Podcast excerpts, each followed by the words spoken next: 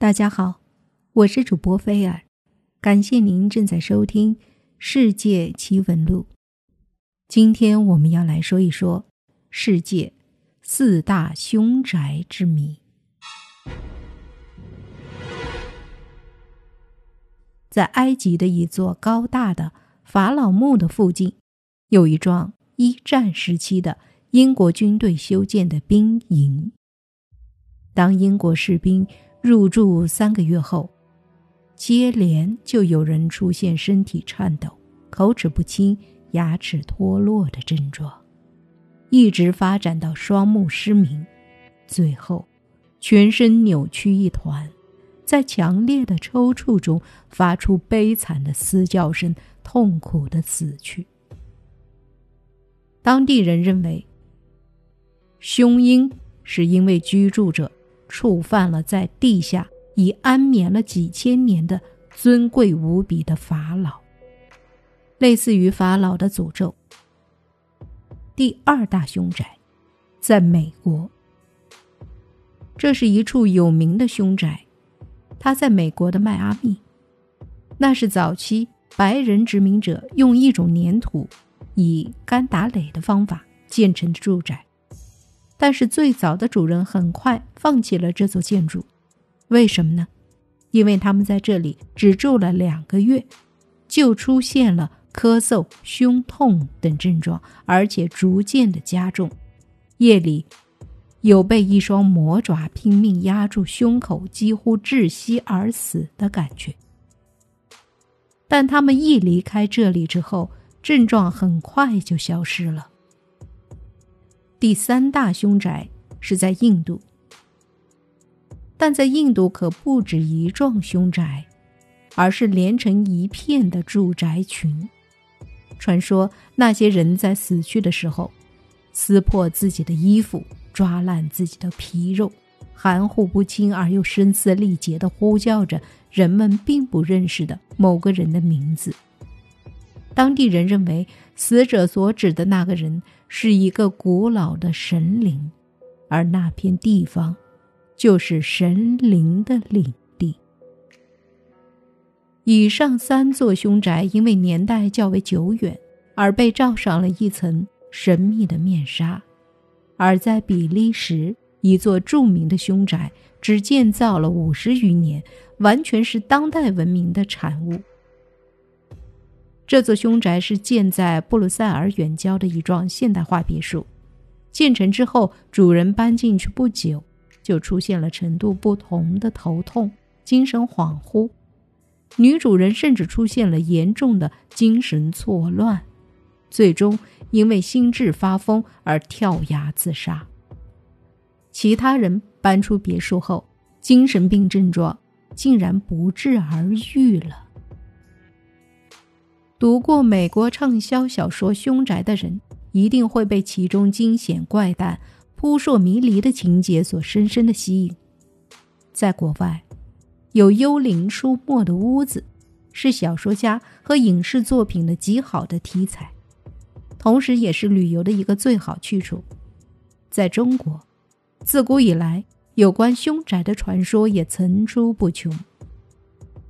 蒲松龄所著的古典名著《聊斋志异》中，有关凶宅的描写更是引人入胜、扣人心弦。那么，世上真有凶宅吗？早在几年前，美国和欧洲一些国家的地质生物学家，通过对美国、英国、比利时、印度、埃及等国家大概二十多所凶宅进行了实地勘探，得出了这些结论。凶宅现象与电磁污染有关。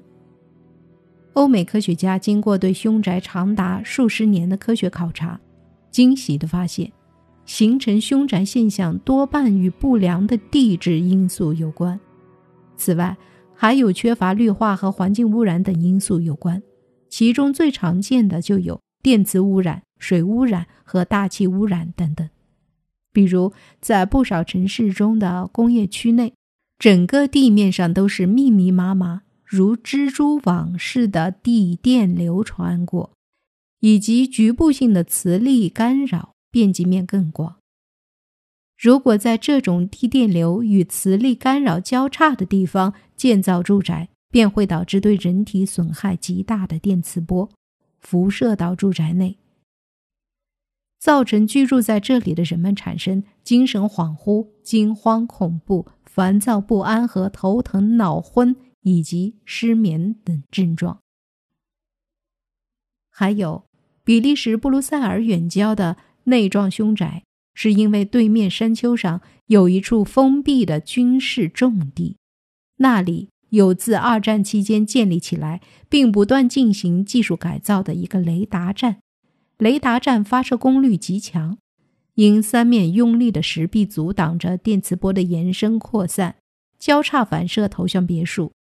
住在里面的人一天二十四小时几乎要接受四十八次电磁波的强烈震荡和射击。在这样恶劣的环境中，他们怎能不遭受精神损害呢？科学家们还发现，有些凶宅是宅基地有重金属矿脉隐藏，或附近有排放有毒重金属加工厂的存在所致；还有一些住宅，由于地下有一种无色无味的放射性气体氡，不时向地面放射。同时，通过人的呼吸道进入并沉淀在肺组织中，破坏人的肺细胞，从而引起肺癌以及其他呼吸道方面的癌症。印度曾发现过这样的凶宅，并且这样的凶宅在印度各地接连不断的出现。凡居住在这类凶宅里的人，过不了多久就会得上一种怪病：口齿不清、面部发呆、手脚发抖。双目失明，精神错乱，最后全身扭曲而死。这件事在印度全国上下闹得人心惶惶。对此，印度政府专门派出一个专家小组进行实地调查。经过仔细认真的分析取证，最终得出这样一个结论：死者是因为汞中毒所致。原来，这些凶宅附近都有一家水银温度计厂。由于环保措施滞后，放任水银溢出渗入地下，严重的污染了地下水源，从而酿成了数人死亡的惨剧。对美国迈阿密的那处凶宅勘探化验发现，凶因来自造房子的那种灰白色粘土。这种粘土富含肉眼难以发现的吸尘。而人在不知不觉中吸入后，就会发生呼吸道反应。埃及那座凶宅的成因，是因为当年的法老为了使自己的陵墓得到保护，在墓室的内壁涂刷了厚厚的蓝色灰层。这种由多种岩石研磨而成的粉末，含有汞和钴等可怕的有毒物质。使人死于非命的是，他们饮用了取自法老墓底下一口水井里的水，因此遭受了汞中毒和钴的放射性辐射。这种在体内骨骼、脏器、神经细胞沉积的毒素，就是停止饮用这种水，也无法彻底清除。在中国，古人为了避免凶宅之祸。对住宅建筑的选址十分讲究。清代的高贝南曾说过：“欲求住宅有数世之安，需东种桃柳，西种青鱼，南种梅枣，北种耐杏。”细究起来，此种说法很有些科学道理，因为它符合植物学中树种的生理特性，如桃柳喜欢温暖向阳。因此，易栽于宅之东；而梅树、枣树树干不干，因此易种于宅之南。榆树的枝叶可挡住西晒的太阳，故栽于宅之西最佳；而杏树不喜欢阳光，因而易种于宅之北面。又如，榆树与槐树树龄很长，古代民宅的大宅。往往在外宅和内宅之间设中门，并有一天井。天井内种槐树，一方面能够绿化，另一方面也能对内宅起到了掩蔽作用。而如果再在宅后栽上常青树，更可避免深宅大院赤裸裸地暴露在外人面前。所以，古人在民宅的选址上，一大原则就是在住宅的正门前不能种大树。用今天的科学观点来看，这里面包含着一定的科学道理，因为大树会挡住阳光的照射，使宅内阴暗无光，并会影响屋内的空气流通，还极易招致雷击。此外，大树的树荫很容易滋生蚊蝇，从而影响宅内主人的健康。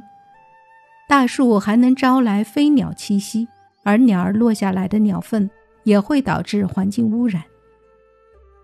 古人为了避免凶宅之祸，凭着对自然界的朴素的认识，在建筑民宅选址时的目标是有紫气东来、能五世其昌的吉宅。一般说来，人们在选择吉宅的地址时，讲究的是居住环境的幽静、透光、通风、舒适和绿化，能够在住宅周围营造出吉宅的氛围。的确。随着现代科学技术的发展，我们能够从古人的民宅选址中，发现其中的诸多内容具有一定的科学道理。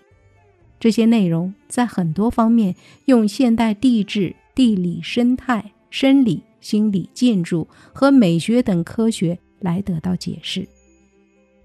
同时，人们对自己因住宅因素引起的身体不适，也懂得从采光、通风。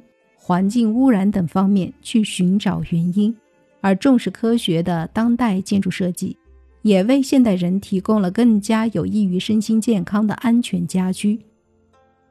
凶宅将成为过去古老的故事。可以说，日新月异的现代科学能够还起古环境工程学的本来面目，并能最终揭开罩在凶宅头上的神秘面纱。近百年来，有关凶宅是否真正存在的争论一直是沸沸扬扬、莫衷一是。存在论者和不存在论者均拿不出让人信服的证据来证明自己的观点。然而，现实中最令人感到费解和害怕的是，尽管绝大多数凶宅并没有幽灵的传说，但一旦有人住进了这样的屋子里，就会大难临头。不是得了重病九死一生，就是与死神相吻一命呜呼。此类现象在欧美国家一向用凶宅来解释，而在中国古代是用风水和报应来解释的。